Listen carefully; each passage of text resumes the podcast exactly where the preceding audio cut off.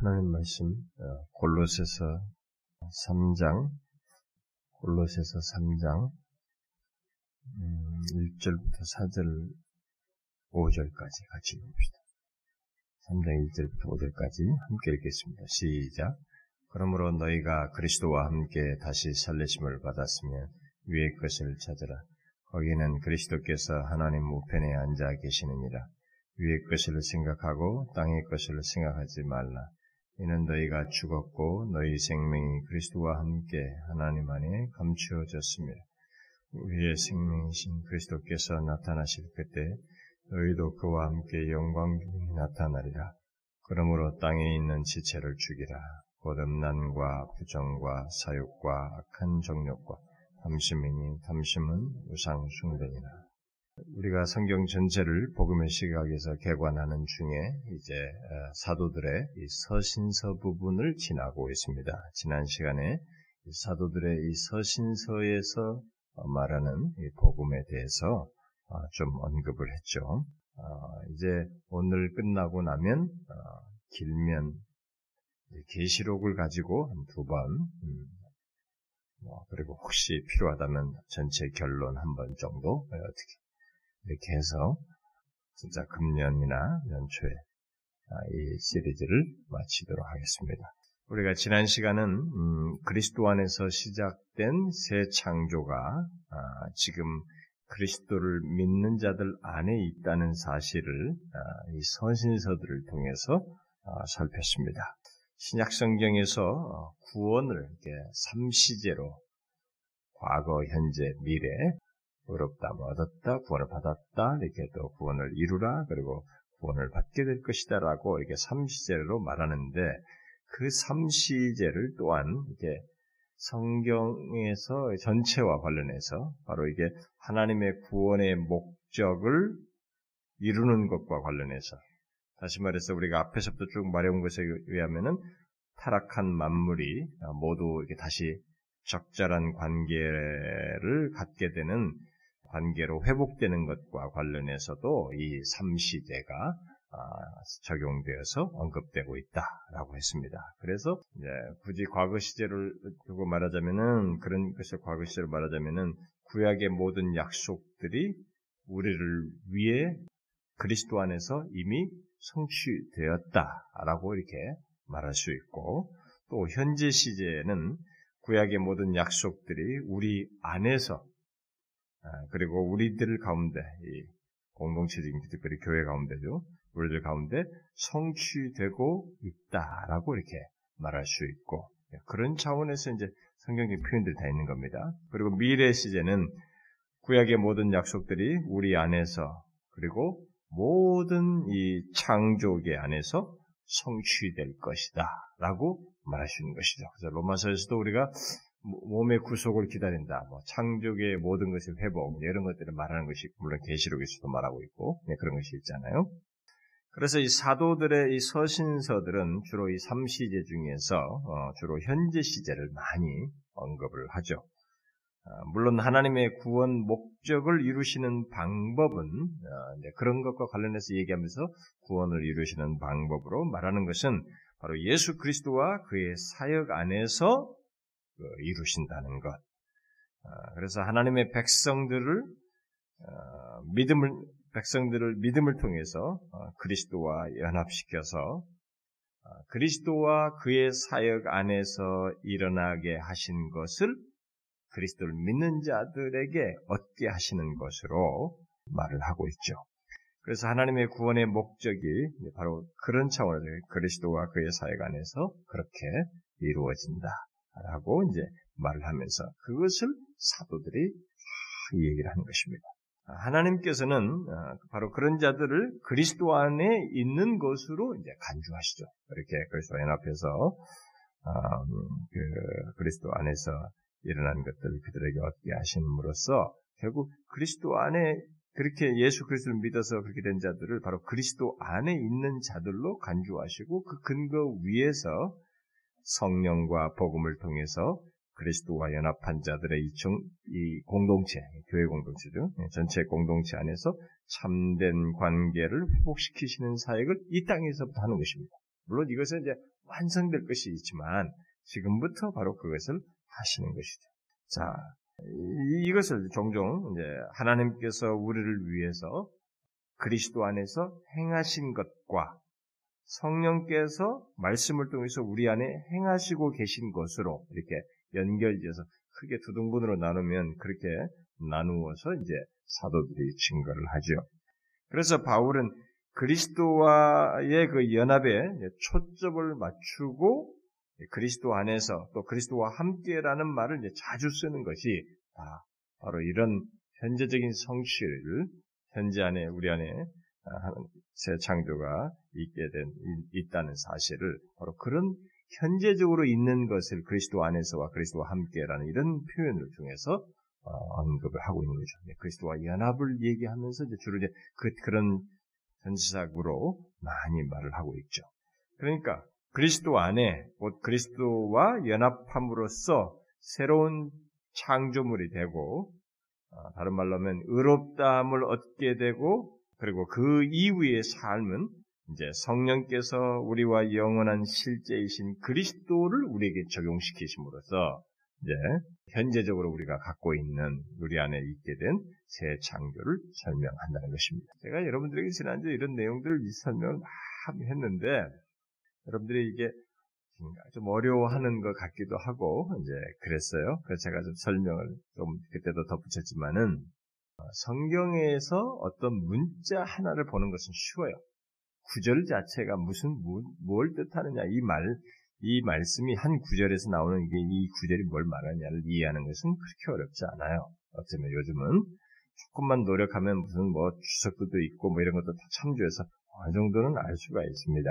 그런데 지금 제가 이 말을 하고 우리가 성경을 관통하는 이런 차원에서 우리가 읽는 본문의 말씀이 그래서 거기서 그리스도 안에서 그리스도와 함께 오늘 본문에서도 뭐 그리스도와 함께 다시 살리심을 받고 뭐 이렇게 얘기하잖아요.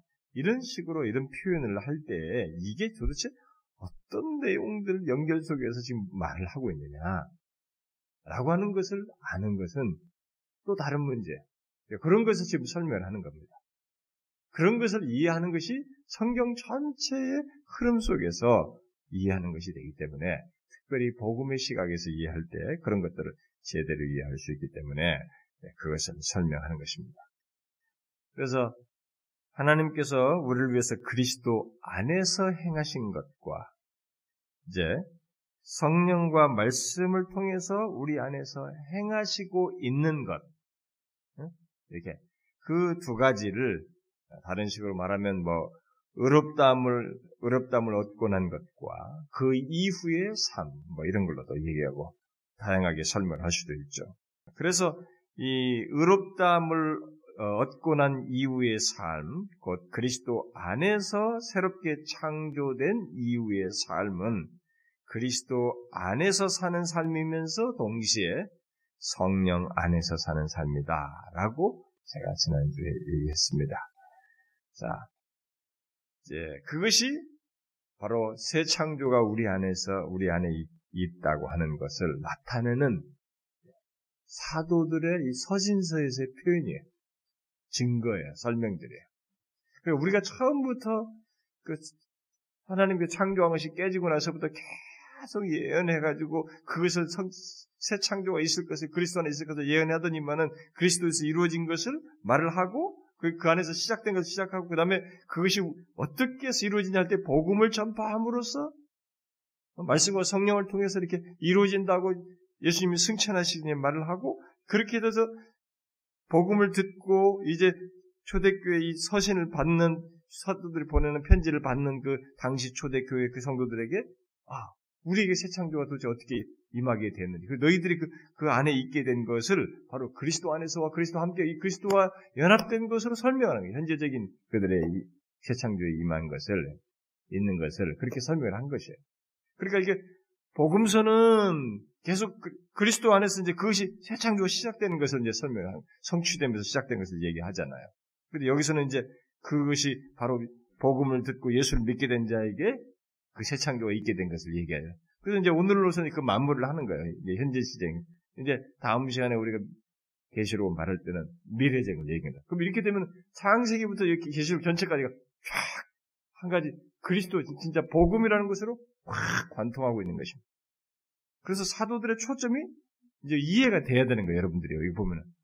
왜 이렇게 사도들이 모든 매사를 얘기하면서 예수 그리스도를 얘기하고 있고, 그러면서 그 예수 그리스도를 당신들에게, 너희들에게 적용하시는 성령을 맞물려서 자꾸 얘기하는가. 어? 이게 이제 이해가 돼야 되는 것입니다. 이제 이렇게 보면 여러분 눈이 조금 열리면, 아, 그렇구나. 이 성경이 이렇게 놀랍게 구속사적이면서 이렇게 복음적이고 간에 그리스도 중심적이고 막 이게 쫙 흘러가고 있구나. 그 역사는 결국 거기서부터 시작해서 그렇게 해서 탁 그리스도에서 마무리될 수밖에 없구나. 이게 이제 보이게 되는 것입니다. 감이 좀 잡히십니까? 네? 근데 이게 어려울 수도 있어요. 우리가 이런 훈련이 안 되기 때문에. 예, 성경, 성경 신학적으로 성경을 이렇게 관통하는 이런 것으로 아, 이해가 안 되기 때문에 어려울 수 있어요. 특별히 제가 복음으로 성경 읽는다고 할 때는 조금 더 포괄적일 수 있거든요. 예를 들어서 언약으로 읽는다 그러면 딱딱딱 떨어져요. 뭐 아브라함의 언약, 뭐 노아의 언약하고 노아의 언약을 쭉쭉 설명하고 딱딱딱 떨어지기 때문에 그 언약 자체를 설명하면서 가기 때문에 그 다음 새 언약, 그 다음 이렇게 쭉쭉쭉 설명하니까 조금 이해하기가 쉬울 수 있어요. 근데 이 복음으로 성경 읽는 이 부분을 하면은 조금 더 그걸 다 종합해서 특별히 또 하나님 나라, 그리스도 안에서 도래하게 된 하나님 나라, 그리고 완성된 하나님 나라까지 이게 다 맞물려서 종합적으로 설명하기 때문에 조금 어려울 수 있습니다. 그러나 어쨌든 성경을 전체를 관통하고는 이 내용을 살피는 데서 이것만큼 최상의 것은 없다고 제가 봐요. 제 개인적으로는. 어, 저도 언약이라든가 이런 거 되게 중요시고 좋아하는데도 불구하고 이게 최상이라고. 왜냐면 하나님이 오셨잖아요. 네? 뭐 언약으로 뭘 설명을 해도 하나님이 오셔서 그분이 이제 그분 안에서 이루시는 것이 막 전체 이 역사 속에 타락한 인간의 안에서 막 마지막 최종적으로 이루어지는 그 중심부에 그분이 계시잖아요. 그분이 계시는 것을 예언하면서부터 쫙 진행하셔 그분 안에서 완성하는 것인데 그러니까 이 땅에서 복음을 들은 애들에게 들은 초대교회 사람들에게 뭘 얘기하겠어요? 그리스도 말고 뭘 얘기하겠냔 말 이 땅에 오신 그분 안에서 모든 것이 그들에게 다 구원이고 뭐고 그들은 새 창조와 그들은 그리스도 안에 있으면 새로운 피조물이라고 했는데 그것이 자기들에게 이루어졌는데 그들에게 말할 내용이 뭐겠어요 핵심? 그것인 겁니다. 복음인 거죠. 무슨 말인지 알겠습니까? 이 내용에 계속해서 음? 지난주에 살핀 내용이 계속해서 우리 안에 있는 그 새 창조에 대해서 이 서신서들에서 말하는 내용을 좀더 어, 덧붙이고 덧붙여서 오늘 서신서 내용 마무리하고 다음 시간에 계시록으로 넘어가도록 하겠습니다. 자, 오늘 좀 덧붙이려고 하는 것은 자 우리 안에 있는 그리스도와 연합함으로써 예수 그리스도를 믿어 그 복음을 듣고 그리스도와 연합하여서 그리스도 안에서 그리스도와 함께 이렇게 그리스도 연합하여서 우리 안에 있는 이 새 창조가 있게 된 그 상태를 얘기할 때에 그것과 관련해서 우리가 현실적으로 이제 이 땅에 살면서 그런 새 창조가 있는 상태에 있는데 그 상태에서 경험하는 우리가 현실적으로 경험하는 문제입니다. 그것은 바로 그리스도 안에서 새롭게 창조된 이후의 삶, 곧 그리스도 안에서 사는 삶 속에 있는 텐션이에요. 긴장입니다. 자, 뭐겠어요? 예수 믿는 사람은 아, 뭐 예수를 믿든 안 믿든 마찬가지. 예수를 믿든 안 믿든 이 땅을 사는 사람은 본성적으로 자기 자신의 어떤 개인적인 삶에 이 땅에 살면서 뭐 질병으로든 현실적인 압박으로든 어떤 문제든 뭐 유혹이든 문화적인 뭐든 간에 어쨌든 자신의 개인적인 삶의 문제들에 마음을 쓰고 거기에 쉽게 함몰됩니다. 인간이라는 게 별거 없어요. 잘 보세요. 누구 땅에 보이는 땅의 것들에 다 마음 뺏겨서 그게 자식이든 사랑하는 사람이든 누구든 뭔가 누구를 좋아하고 사랑하고 뭐 먹고 살기 위해서 직장에 열심히 다니고 그 먹고 살기 위해서 공부 열심히 하고 뭔가 하는 이런 것들을 보면 모든 우리들이 갖는 이 삶에서의 모든 문제들은 삶 속에 있는 이런 것들은 다 우리들이 본성적으로 이런 개인의 삶의 문제들에 마음을 쓰지 않을 수가 없어요. 마음을 쓰고 거기에 또 때때로 쉽게 함몰됩니다. 그것이 막 전부인 것처럼 막 마음을 뺏기고 막 이래요. 그러나 이제 우리가 알아야 되는 것이죠. 예수를 믿는 사람은 어? 특별히 이제 새 창조가 있게 된 안에 있게 된 사람은 그것들에서 물러서야 되는 거죠. 거기에 그것이 전부인 양 거기에 마음이 빼앗겨서 거기에 함몰되어 사는 것은 안 되죠. 우리는 거기서 잠시 물러서서 더 넓게 깊게 보아야 되는 거죠. 우리는 어? 그건 이전 생활인 거죠. 우리는 다른 어떤 것이 있는 거예요. 바로 하나님의 구원의 목적 차원에서 우리의 현실의 모든 문제들과 내가 겪는 현재 지나면서 부딪히는 이 모든 문제들을 볼 필요가 있는 것이죠. 음? 옛날 구약 선지자들은 구원이 임하는 날에 대해서 구약 선지자들이 그 구원의 날에 대해서 구원이 임하는 날에서 예언을 하면서 그 날에 영광스러운 나라가 충만하게 계시될 것이고 하나님의 백성은 마침내 구원을 받아서 완전해질 것이다라고 말을 했어요. 여러분들이 이사야서나 뭐 이런 것도 봐도 그렇고 선지 보면 어? 옛날에 구약의 선지자들이 그런 걸 예언을 했어요. 말을 했지만 그 내용들 가운데에는 그 나라가 어떤 방식으로 임하는지 그리고 그 과정이 얼마나 걸리는지에 대해서는 명확히 말하지 않았어요. 구약에서는 단지 아, 그 궁극적인 영광의 성취가 한순간에 일어날 것이라는 것 정도로 이렇게 예언 속에 담고 말을 했어요.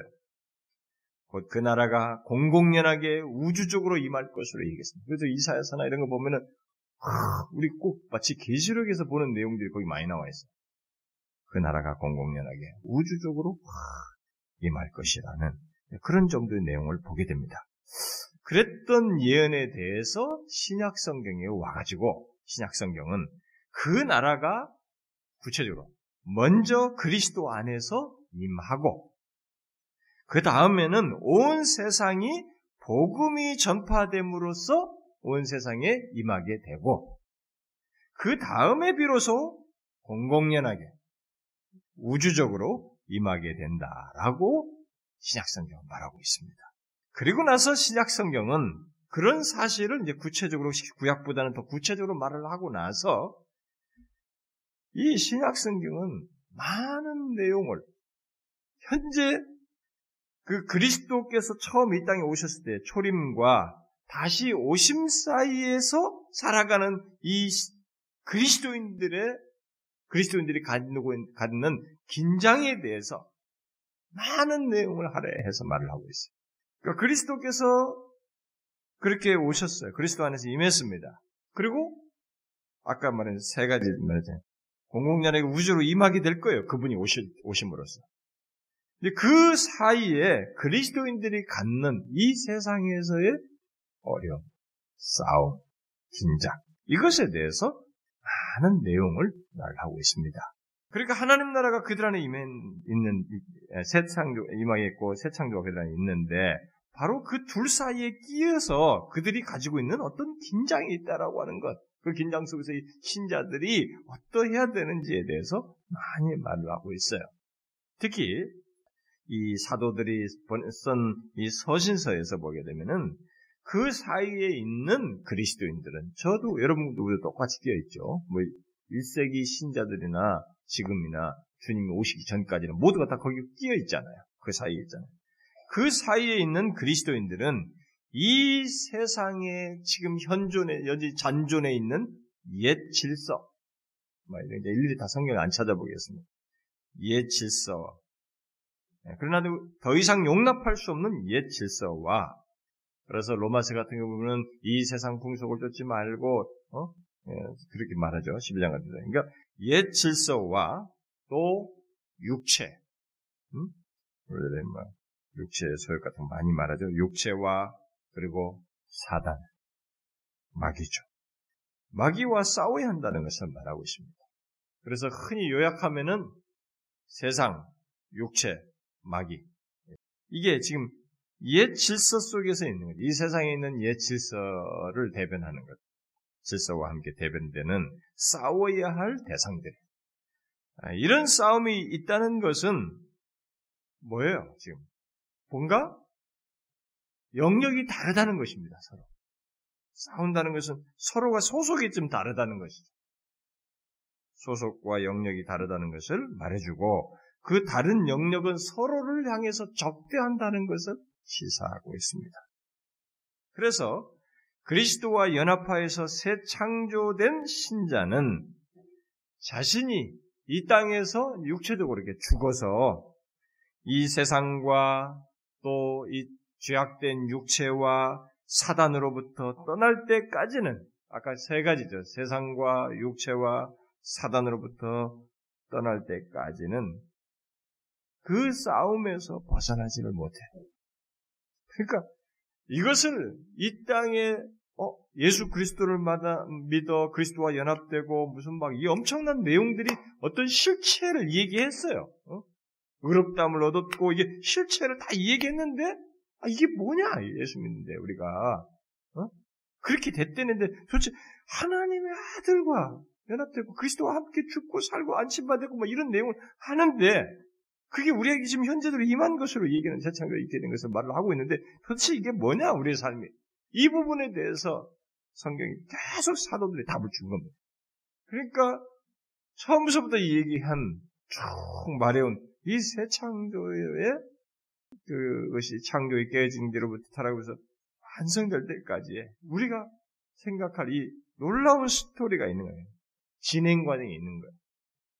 그래서 예수 믿는 우리는 모두 이렇게 두 시대가 겹치는 음? 그 시대에 살고 있다는 것입니다. 옛 시대가 있었는데 음? 그리스도로 말미암아 새 시대가 이렇게 딱 들어온 것이에요. 침투에 들어왔지. 그래서 이게 완전히 옛 시대가 완전히 사라질 시대가 올 거예요. 조금 있으면. 근데 그때는 주님이 다시 오심으로써 시작되는 거죠. 어, 재림하죠. 근데 그때까지가 이게 딱 두 개가 중첩되는 거예요. 이 중첩되는 사이에 우리가 지금 그 겹치는 사이에 우리가 살고 있는 겁니다. 지금 이 세상은 하나님의 아들 그리스도께서 이 땅에 오셔서 십자가에 죽고 부활하심으로써 구속을 이루셨음에도 불구하고 그야말로 새 시대가 그분 안에서 임하였고 새 창조가 있게 되었음에도 불구하고 옛 시대 곧 또 타락이 여전히 존재합니다. 예수님께서 새 시대를 여시는 여시기, 여시기 위해서 오셨을 때에도 그가 오셨음에도 불구하고 그 새 창조를 하셨을 때에도 이게 시작하셨을 때에도 옛 시대와 타락은 있었어요. 그러니까 제자들은 이제 아 이분이 오시니까 이제 다 끝났구나. 언제입니까? 네, 물었습니다. 그런 생각을 할 수 있지만 그분이 계셨을 때에도 옛 질서가 존재했어요. 타락이 존재했던 것입니다. 세상 계속 세상 곳곳에서 복음을 듣고 예수 그리스도를 믿음으로써 그들 안에 새 창조가 임하고 있는 중간에도 옛 시대 또는 이 타락이 계속 존재하고 있고 지금도요 계속 존재하고 있습니다. 물론 옛 세대와 그 세대에 속한 모든 것들은 그리스도께서 다시 오실 때는 다 끝나버립니다. 멸망해. 우리가 사단과 마귀에게 속한 자들을 불못에 던지는 얘기가 계시록에 다 나옵니다만은 그리스도께서 오셔서 다 모든 걸 끝낼 때 그때는 옛 세대의 이 모든 죄로 인해서 타락하면서 이 존재하게 된옛 세대와 그의 그 세대에 속한 것들이 거기에 이 세상의 이 세상과 그다음에 이런 죄악된 육체 소욕들과 이런 마귀 이런 것들이 전체가 다 다 멸망하게 돼요. 근데 그때가 오기 전까지 아까 말한 것처럼 우리는 두 세대가 겹치는 그 시대 속에서 살아가고 있는 것입니다. 그런데 중요한 것은 우리가 지금 사는 세대가 바로 그 두 세대가 겹치는 세대이지만 그 시대를 사는 우리들에게서 중요한 것은 우리들이 바로 그 예수 그리스도로 말미암아 새 시대에 속해 있다는 것입니다. 옛 시대가 존재하지만 예수 그리스도를 믿는 자는 소속 자체가 새 시대에 속해 있다는 것입니다. 새 시대에 속해 것입니다. 새 시대에 속해 있는 것은 우리들이 예수 그리스도를 믿음으로 하나님께 온전히 받아들여졌고 새 시대를 여시고 구현하시는 그리스도께 연합되어 있기 때문에 있는 일이죠. 그들만 새 시대에 속한 것입니다. 그래서 예수 그리스도를 믿는 우리는 하나님 보시기에 의로운 자예요. 하나님 보시기에 의로운 자입니다. 그래서 우리는 우리들이 하나님 보시기에 그런 자들이라고 하는 것을 똑같이 받아들여야 되는 것입니다. 이제 이런 부분은 제가 나중에 다 설명하겠지만 제가 십자가 설교 옛날에 한참 할 때도 그런 얘기 많이 했습니다만 예수 그리스도를 믿는 자는 하나님 보시기에 의로운 자예요. 그러면 그 보시는 하나님이 그분을 능가할 판단자는 없는 거예요. 우주 만물의 온 존재. 그렇기 때문에 우리는 우리들이 하나님 보시기에 그런 자라는 것을 똑같이 받아들여야 돼요. 근데 인간에게 병적인 게 있어요. 응?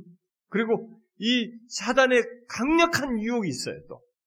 뭐가 있냐면, 그래가지고 우리의 죄악된 육체 이런 거라든가 뭐 세상의 유혹이라든가 아직도 중첩되면서 경험하는 긴장 속에서 경험하는 사단의 유혹이라든가 이런 것이 있잖아요. 육, 세상 육체 마귀가 있잖아요. 이런 것이 내게서 흔적이 있단 말이에요, 삶 속에. 그러니까 이것이 있다 보니까 사람들이 자꾸 하나님 보시기에 그런 자라는 것을 똑같이 인정을 자꾸 안 해요. 응? 이런 얘기를 하면 은혜주의자다 이렇게 생각하는 거예요. 은혜주의자가 뭔지도 모르고 얘기하는 거예요. 응? 뭐 무율법주의자다. 성경을 전혀 모르고 하는 소리예요. 응? 예수 그리스도를 믿는 자는 하나님 보시기에 의로운 자이기 때문에 우리 또한 하나님 보시기에 그런 자라는 것을 똑같이 받아들여야 돼. 하나님이 그렇다는데 왜 내가 못 받아들이냐 이게. 어? 예수를 믿는다고 하면서 그러니까 못 받아들이는 사람은 계속 어디에 병적으로 빠져들어가냐면 아 내가 죄가 있지 않느냐 내가 뭐 않느냐 내가 뭘 한 걸로 지금 구원받아요? 내가 뭘 한 걸로 구원받냐고 지금 이 창세기 처음부터 끝까지 가면서 이 복음의 모든 스토리가 뭐냐 인간이 처음 처음부터 타락한 인간부터 아담이 타락해놓고 자기 스스로 뭘 해서 구원 얘기가 있었어요? 노아가 남들 다 타락하는데 노아가 또 뭔가 남들과 특별히 달라서 그랬어요? 당대 의인이었다는 표현은 그 앞에 뭐가 있는데 은혜란 말을 하는 거야. 은혜로 거야. 우리가 자꾸 하나님이 그렇다는 것에 대해서 우리를 못 받아들이는 병적인 게 거야. 그게 이제 믿음이 없는 거죠. 그리스도 안에서 이루어진 것의 이 충분성을 인정을 못 하는 거예요. 이 사실을 그리스도 안에서 그리스도와 함께라는 이런 표현들을 통해서 사도들이 충분히 잘 설명을 해요. 그런데 동시에 사도들은 그런 사실과 함께 물론 그것만 말하면 이제 또 문제가 되죠. 소위 뭐 어떤 은혜주의자다 이런 말을 쓴다든가 무일법주의다 이런 말을 이제 막 쓰게 되겠죠. 근데 사도들의 모든 증거에 보면 그 사실과 함께 우리는 여전히 죄악 가운데 있어서 아직 구원받지 않은 면이 있다는 것을 또한 증거하고 있습니다. 아직 구원받지 않은 면이 있어요. 아직 여기서 두 것이 중첩돼가지고 아직 여기서부터 완전히 구출되지 않은 상태에 있는 것입니다. 이 두 시대가 겹쳐져 있다는 사실이 사실 속에 알고 그래서 아 하나님 보시기에 우리가 의로운 자이가 그럼 난 끝이다. 이제부터 난 책임 없다. 이렇게 하면 안 된다는 것이죠. 우리가 사는 시대 자체가 이 두 시대가 겹쳐져 있기 때문에 그 시대 안에서 우리가 이제 의롭다함을 얻은 자가 그 이후에 성령과 말씀 안에서 살아야 할 무엇이 있는 거예요. 그리스도 안에서의 삶은 또한 성령 안에서 삶이라고 그러는데 바로 그 삶이 있는 것이죠. 그래서 만약 우리들이 이 두 시대가 겹쳐져 있다는 사실을 깨닫게 되면 우리는 우리 안팎에서 벌어지고 있는 이제 싸움의 성격을 이해할 수 있게 되는 것입니다. 아, 이래서 내가 이런 문제를 경험하는구나. 내가 새 시대에 속했는데 이 아직도 옛 시대가 잔존한 시대에 살고 있으니까 내가 세상과 육체와 마귀로부터 이런 유혹을 받으면서 싸우는 이런 것을 내가 가지고 있구나. 근본적으로 그리스도 안에서 이루신 것 안에서 바로 이세 시대의 중보, 겹침으로 인한 이것을 이해하는 것이 필요하다 이겁니다. 이것을 내가 이루어야 할 개인적인 차원에서 이 싸워야 할 대상들을 내가 이루어야 할 개인적인 차원에서 이것을 이해하면 안 되고 1차적으로 그리스도 안에서 이루어진 것 안에서 우리가 최종적으로 옛 시대가 사라지기 전까지 중첩되는 세대 속에 살고 있어서 우리 안에서 우리 안팎에서 이런 싸움을 하고 있다라는 것을 아는 것이 중요하다는 것입니다. 타락한 이 세상, 이 세대에 그리스도께서 오심으로 새 창조 또는 타락한 세상의 회복이 침투에 들어왔죠. 어떤 사람은 그것을 우주적인 거듭남으로 묘사를 했어요. 설명을 했어요. 말을 했어요. 타락한 세상, 옛 질서가 있는 곳에 그리스도께서 들어오심으로써 어, 새 창조를 이루시기 시작한 그것을 우주적인 회복 또는 우주적인 거듭남으로 말해요. 어쨌든 이 같은 새 창조 또는 거듭남은 그리스도의 육체적인 임재 안에 있었는데 그가 더 이상 육체로 거하시지 않게 되자 그의 영이신 곧 성령께서 세상 곳곳에 있는 사람들에게 복음을 적용시킴으로써 임하고 있는 것이에요. 지난번에도 한번 얘기, 지난 시간에 얘기했었죠? 지난 시간에. 그 같은 우주적인 새 창조 또는 거듭남을 이제 개인적인 차원에서 그것은 전체 이, 이, 이 시각에서 큰 그림 속에서 그렇게 설명할 때 그렇고, 근데 그것을 이런 우주적인 새 창조 또는 거듭남을 우리가 개인적인 차원에서 쓰는 거예요. 우리가 그리스도 안에 있으면 새로운 피조물인 것으로도 말을 할 때도 이제 얼마든지 그게 큰 설명도 되면서도 개인적으로도 적용할 수도 있고 우리가 개인적으로 거듭남에도 거듭남 문제를 말할 때도 개인적인 차원에서 말을 할 수 있죠. 그래서 아, 이런 우주적인 새 창조와 이 거듭남을 개인적인 차원에서 보게 될 때 여러분 개인의 거듭남이 어떻게 해서 있게 됩니까? 개인의 거듭남이 어떻게 해서 있게 돼요? 음? 바로 성령님께서 어, 성령님의 사역인 것은 아시, 성령님의 사역으로 여러분들 다 알고 있죠, 그것은. 근데 바로 성령님께서, 근데 더 중요하게 알아야 될 것은 성령님께서 그리스도 안에 있는 그 우주적인 거듭남을 복음을 듣는 자들에게 적용시키심으로써 거듭남이 있는 거예요, 개인에게. 제 말을 잘 이해하셔야 됩니다. 그러니까 큰 그림부터 여러분 보세요. 예수님이 오시고 난 뒤에 어떤 한 개인이 거듭나. 네? 거듭난단 말이에요. 그 아, 영, 그에게 새 창조가 있게 되는. 이게 어떻게 해서 이게 가능한 일이냐. 개인적으로 이 한 사람을 성령님이 가서 이 사람의 마음을 막 감화 감동시켜가지고 이 사람은 예수를 믿게 되는 어떤 그 사람 안에서 현상을 일으켰다고 해서 성령님의 독자적인 사역에서 어떤 현상을 일으킨 것만 가지고 이 사람이 거듭났다 이렇게 말할 수 있느냐? 그게 아니다 이 말이에요. 거듭남의 역사가 일어나는 것은 아까 말했죠. 옛 시대 속에 성 예수 그리스도께서 오심으로 새 창조 또 다른 말로 하면 이 세상 전체를 하나님의 구원 전체 역사 차원에서 일종의 거듭남의 역사가 예수 그리스도 오심으로써 있게 되는 것이 됐다고 했습니다. 자, 바로 이 그리스도 안에 있는 이 우주적인 거듭남을 복음을 듣는 자들에게 적용시키는 거예요. 그렇게 성령께서 그 일을 하심으로써 그 사람에게 거듭남이 있는 거예요. 우리는 개인적으로 성령께서 나를 감동시켰다는 것만 생각하지 이렇게 내게 이런 일이 일어나게 된 근거인 그리스도 안에서 있게 된 있는 그 우주적인 거듭남은 생각을 못 하는 거예요. 사람들이 개인적인 성령의 어떤 감동만 자꾸 생각하는 거죠. 이것은 이제 신학적으로 여러분들 이제 설명을 한 이제 나중에 제가 이 얘기를 할 때는 좀 더 다른 식으로 도 설명을 해야 되는데 이것은 어떤 사람이 어떤 사람에게 예, 거듭남이 있게 된다. 어떤 성령의 역사가 구원의 어떤 역사가 있게 된다라고 하려면 이것에 확고한 근거가 먼저 있어야 된다 이거예요. 그 근거가 뭐냐?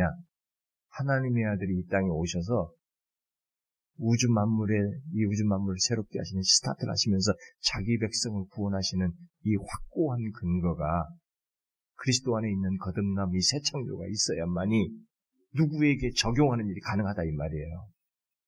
응? 그래서 이 시대에 지금 누구에게 거듭남의 얘기가 이 역사가 일어날 때는 그게 그냥 성령이 개인적으로 이 사람의 마음을 확 감화감동해가지고 이 사람이 막 아, 예수 믿겠어라고 이렇게 생겨난 감, 어떤 이 사람의 정서상에서의 인격 안에서의 어떤 변화 요 하나만 가지고 설명할 수 없다.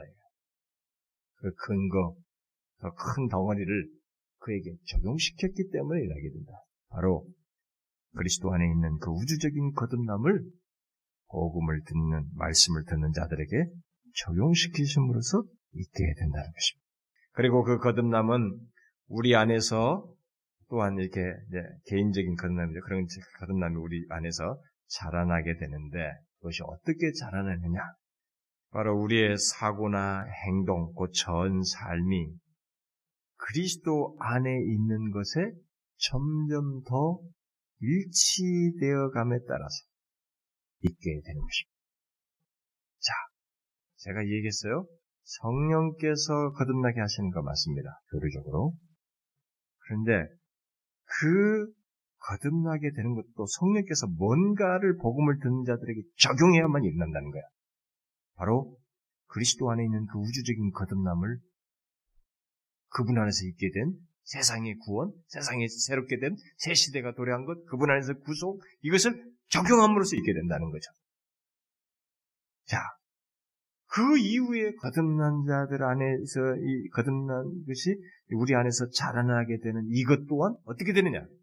이것 또한 우리의 삶이 그리스도 안에 있는 것에 더욱 일치되도록 하면서 자라나게 되는 거예요. 그래서 거듭나게 되는 것의 근거도 그렇고 그 이후에 자라나는 것도 여기에 역사를 주도하시는 분은 성령님이지만 내용은 뭐예요? 응? 다 뭐예요, 내용이? 예? 아, 뭐예요? 둘 다 예수 그리스도잖아요. 응? 그렇지 않습니까? 이해가 안 됩니까? 어려워요, 여러분? 예? 아니라고 분명히 몇번 거기 끄덕끄는데. 무슨 말인지 알겠죠? 지금 제가 아까 우주적인 새 창조, 회복, 또는 그것을 거듭남으로 말했단 말이에요. 그것 안에서 우리들의 개인적 거듭남을 얘기할 수 있다 이 말입니다. 그러니까 성령께서 우리를 거듭나게 하시는 것을 알아요. 왜냐하면 성령의 적용 사역을 하셔야 우리 개인에게 거듭남이 일어나니까. 근데 그게 내용을 딱 들여다보니 거기에 그리스도가 있는 거야. 그리스도의 우주적인 거듭남을 적용하셔야 되니까. 이게 있고 우리 안에서 그 거듭남이 자라나게 되는 것도 결국은 우리들의 사고나 행위나 이런 모든 행실이 뭐예요? 그리스도 안에 있는 것에 더욱 더 일치되도록 하는 것이요. 이것도 결국 그리스도가 중심에 있다. 그래서 신앙과 삶, 이 신약 성경에서 이제 우리들의 어떤 이제 신자들의 어떤 권면을 할 때 신약 성경 이런 권면들은 특히 이 서신서에서의 그 사도들의 권면은 줄기차게 그리스도를 띄고 있어요. 그리스도에게 일치하도록 그걸 얘기하는 것입니다. 오늘 우리가 읽은 골로새서 3장 같은 거 지난주도 제가 잠깐 언급을 하고 그랬었는데 오늘 본문 이 골로새 3장에서도 바로 그것을 말하는 것입니다. 뒤에 5절까지 쭉. 우리들이 그리스도와 함께 죽었기 때문에 그리하여 다시 태어난 자의 합당한 반응은 우리의 죄악되고 세상적인 본질에 속한 것은 무엇이든지 다 죽여야 됩니다. 그렇게 함으로써 그리스도 안에 있는 것에 더 일치돼야 돼요. 세상에 속한 자가 아니고 그리스도 안에 있는 것에 더 이제 일치되어 가는 이런 것들은 죽여야 됩니다.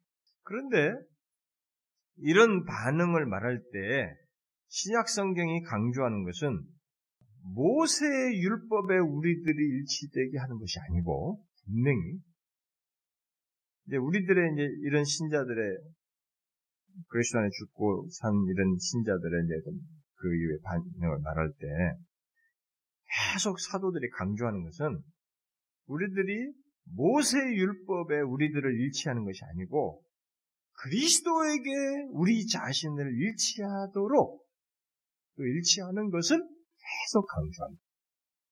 당연하죠?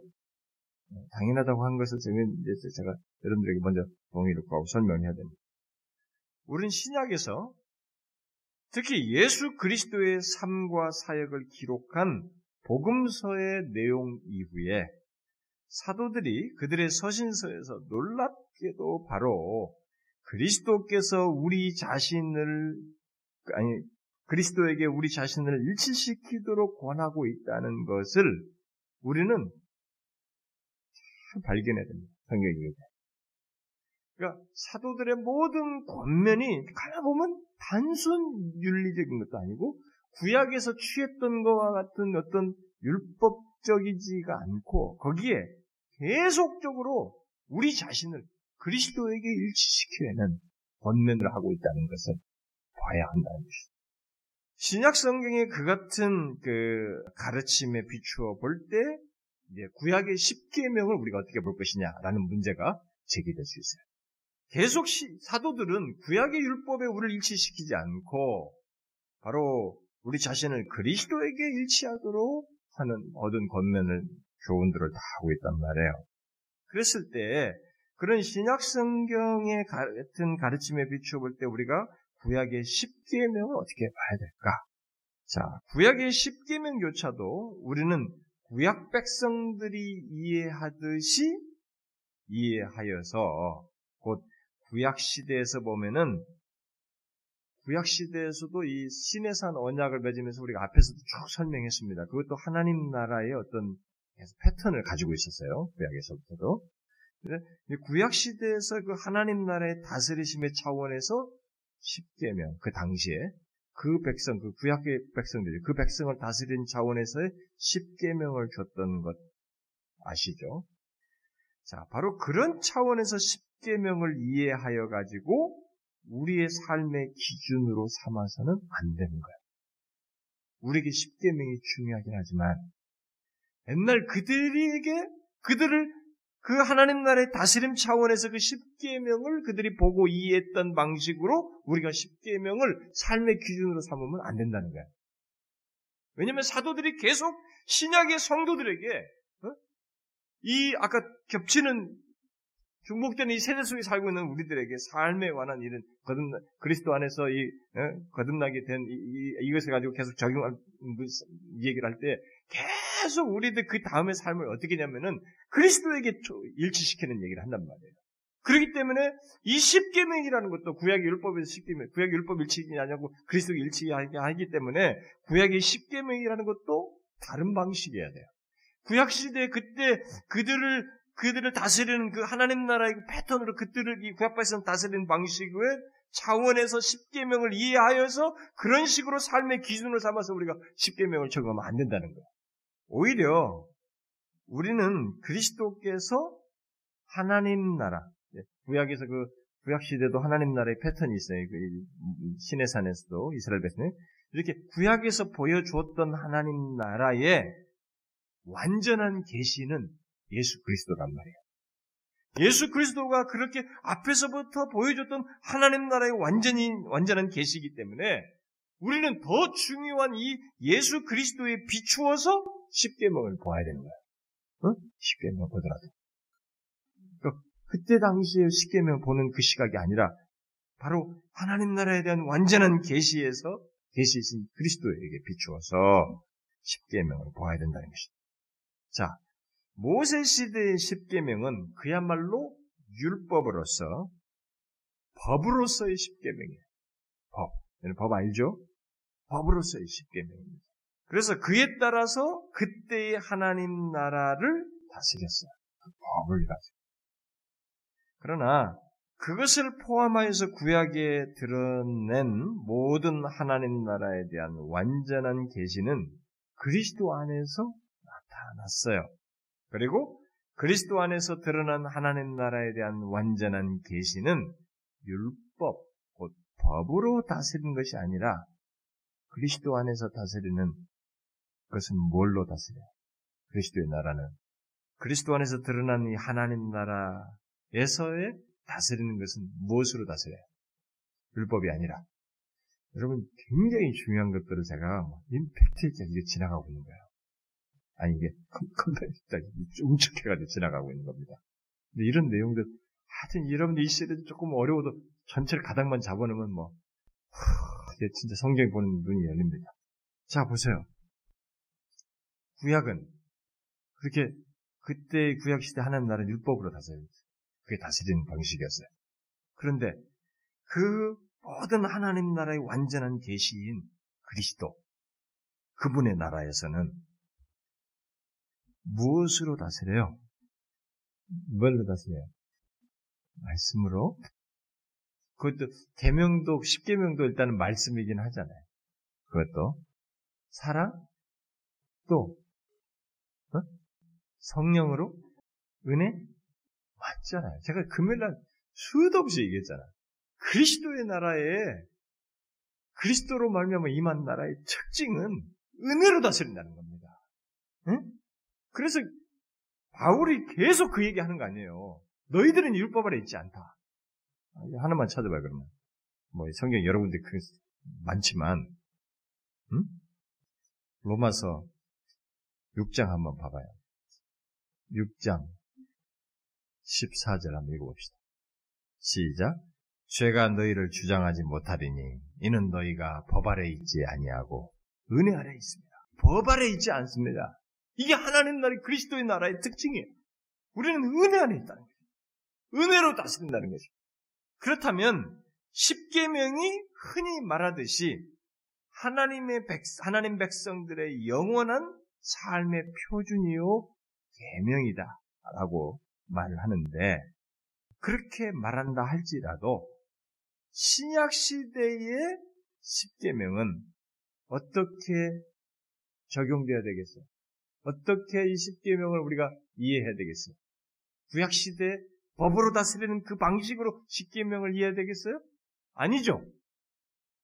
그리스도 안에 있는 우리들에게 있어서 그 십계명이 정령 하나님 백성들의 영원한 삶의 표준이라면 우리는 그리스도 안에서는 이 그리스도 안에 임한 그리스도의 나라 안에서는 새 창조 안에서는 은혜 아래에 있는 무엇으로 이해해야 되는 것입니다. 십계명도 그리스도에게 비추어서 봐요. 은혜 아래에서 봐야 되는 것입니다. 은혜 아래에서 지켜야 하는 말씀인 것입니다. 다른 말로 하면 정죄하기 위한 계명이 아니고 예수 그리스도 안에 있는 새 시대에 속한 우리들에게 있어서 십계명은 정죄를 하기 위한 계명이 아니라 은혜 안에서 사는 가운데 가져야 할 그러니까 아무리 십계명이 중대하다 할지라도 그것은 사도들의 증거에 비추어 볼 때 그리스도보다는 중대할 수 없다는 것입니다. 응? 그리스도보다 중대할 수는 없다는 거야. 그래서 성령이 우리 마음에 새기시는 것, 성령이 그 안에서 이루시는 것, 이런 걸 바울이 다 설명하는 거예요, 나중에. 율법의 이 극복을 예수 그리스도 안에서 성령을 통해서 어, 해결하시는 문제를 바울이 막 얘기를 해요. 네, 그런 건 좀 복잡하니까 지금 거기까지는 안 나가고 이 정도로 얘기하겠습니다.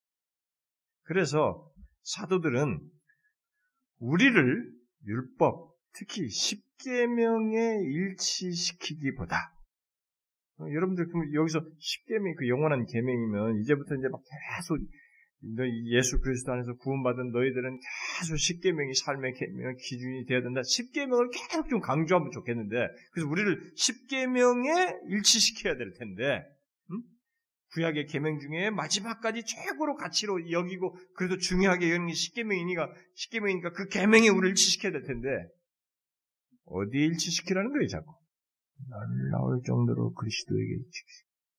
오늘 우리가 읽었던 뭐 땅의 지체를 죽이는 것도 그리스도와 함께 죽고 사는 문제 속에서 얘기하는 거예요. 계속 그리스도에게 일치시키.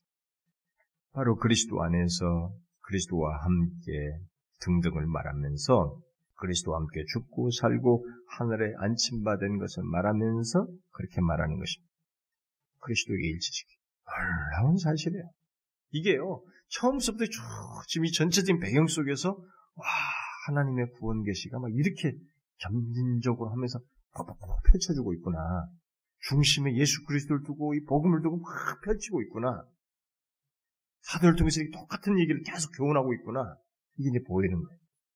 그래서 그리스도인의 거듭남과 그, 그에 합당한 삶은 그리스도 안에서 있게 된 새 창조에 근거해서 있는 것이고 말하는 것이에요.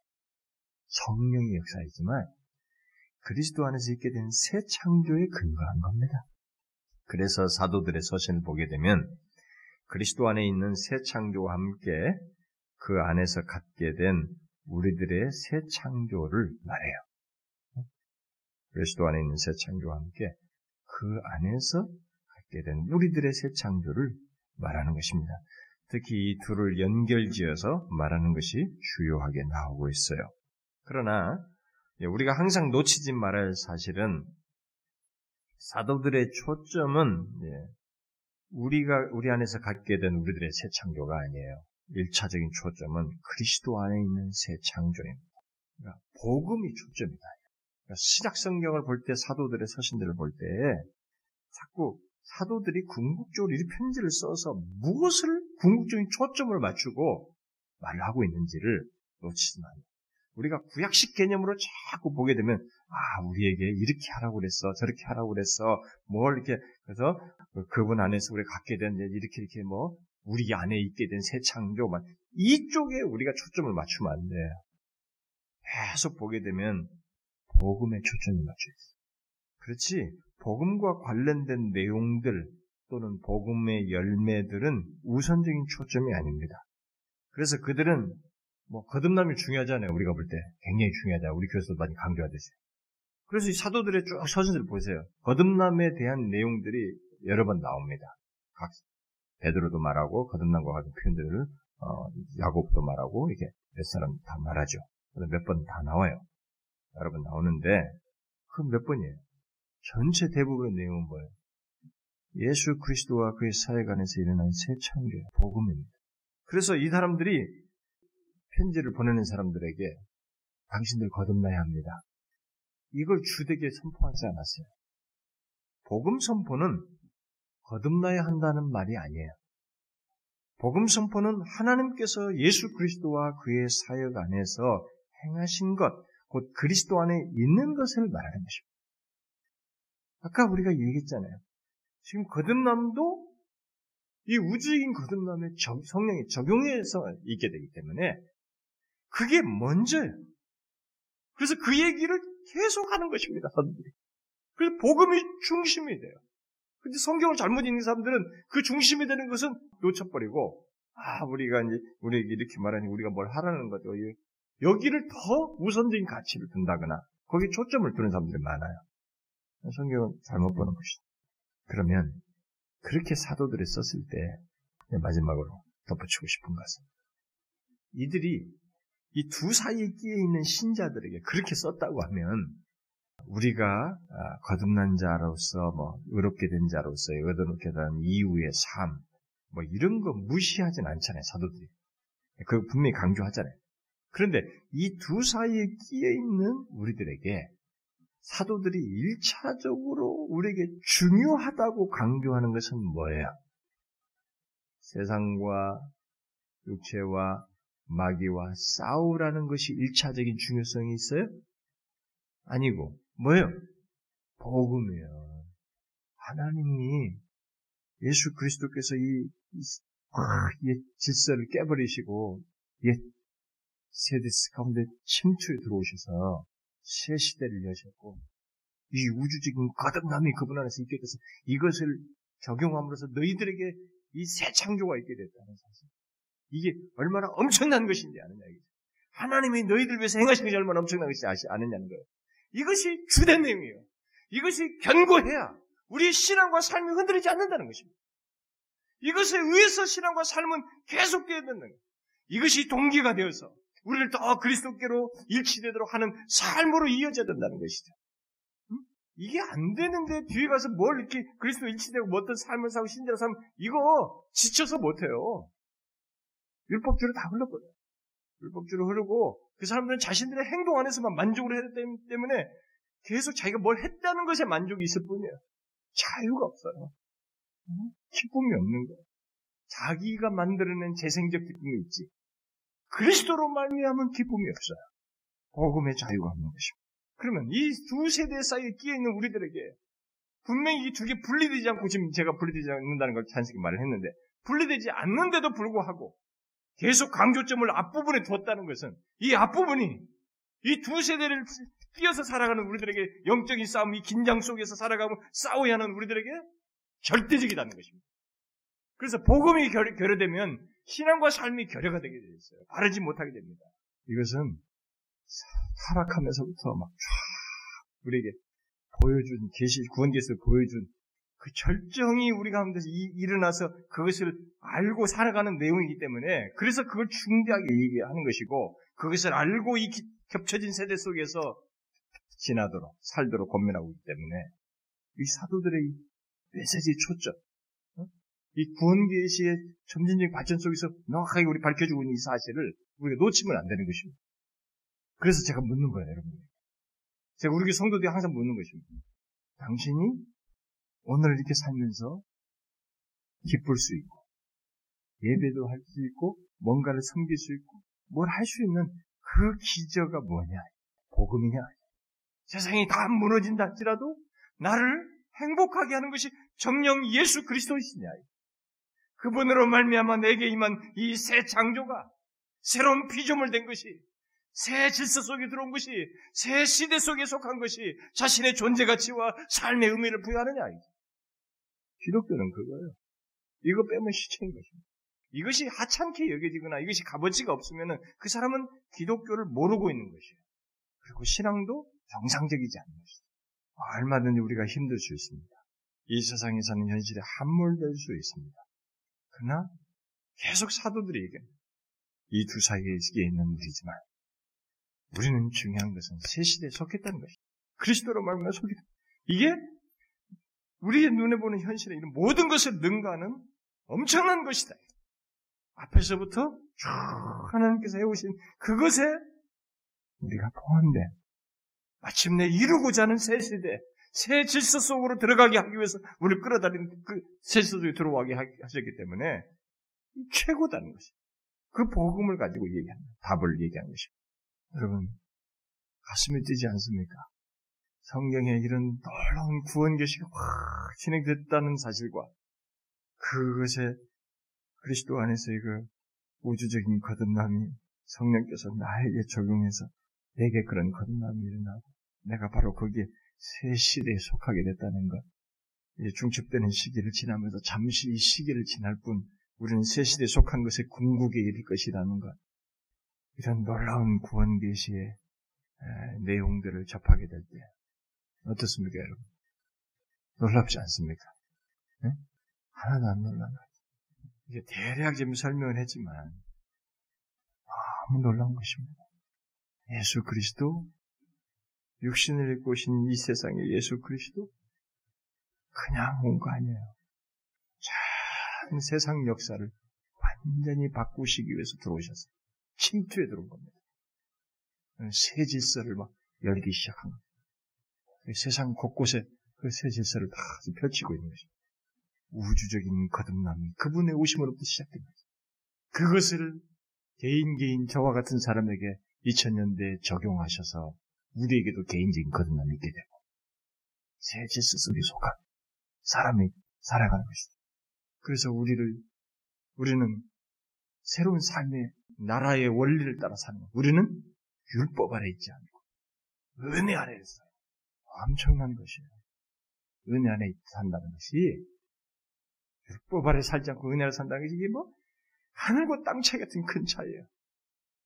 법 아래에서 맨날 법, 법, 법 하면서 사는 것과 은혜 아래 사는 것 한번 상상해 보세요. 완전히 다릅니다. 그래서 십계명조차도 이제 우리는 그리스도의 은혜 안에서 십계명을 보고 지키는 것이에요. 이 내용을 잘 이해하십시오. 마지막에 계시록에서 이것의 피날레가 이 구원 계시 피날레가 어떻게 되는지 마지막으로 봅시다. 너무 놀랍지 않습니까? 주님의 우리를 향한 이 구원의 열심이 정말 복음이잖아요. 하나님이 우리 위해서 행하신 것의 스토리가 너무너무 놀랍지 않습니까? 정말로 복음 기도합시다. 우리 다 같이 기도합시다. 항상 주님의 행하심을 생각하게 되면 정말로 주의 은혜가 놀랍다고 형용할 수 없다고 말할 수밖에 없고 그렇습니다. 우리가 이 부요한 복음의 내용들을 더 알고 그 안에서 신앙의 뿔을 견고하게 두고 우리가 눈에 보이는 현실과 이 세상의 문제들을 뛰어넘어서 오늘 읽은 말씀대로 왜 땅의 끝에 지체를 주게 하는지, 왜 그럴 수밖에 없는지, 예? 정말 우리가 그런 이유를 알고 흔들림 없이 살아가는 우리가 되기를 구합시다. 자, 기도하겠습니다. 우리에게 미치게 된 하나님의 구원이 이게 생각할 수 없을 만큼 너무 신묘막측하고 너무나 경이롭고 놀라운 참 하나님의 구원 사역이요 정말 말할 수 없는 복된 소식인 것을 우리가 다시 깨닫게 됩니다. 하나님 아, 그리스도께서 이 땅에 오심으로써 타락해 있고 소망 없었던 이 세상에 아, 다시 회복시키시는 거듭나게 하시는 역사를 실행하시고 그것을 마침내 우리 개개인의 2000년이 지난 우리에게까지 그것을 적용하셔서 새 시대에 속한 자로서 이 땅을 살게 해주시니 감사합니다. 주여 이것의 놀라움과 이것의 복됨을 우리로 하여금 풍성하게 알게 해주시고 마음에 감화감동하여 주님을 흔들림 없이 살아가며 신앙하며 살아가는 저희들 되게 하여 주옵소서. 예수 그리스도의 이름으로 기도하옵나이다. 아멘.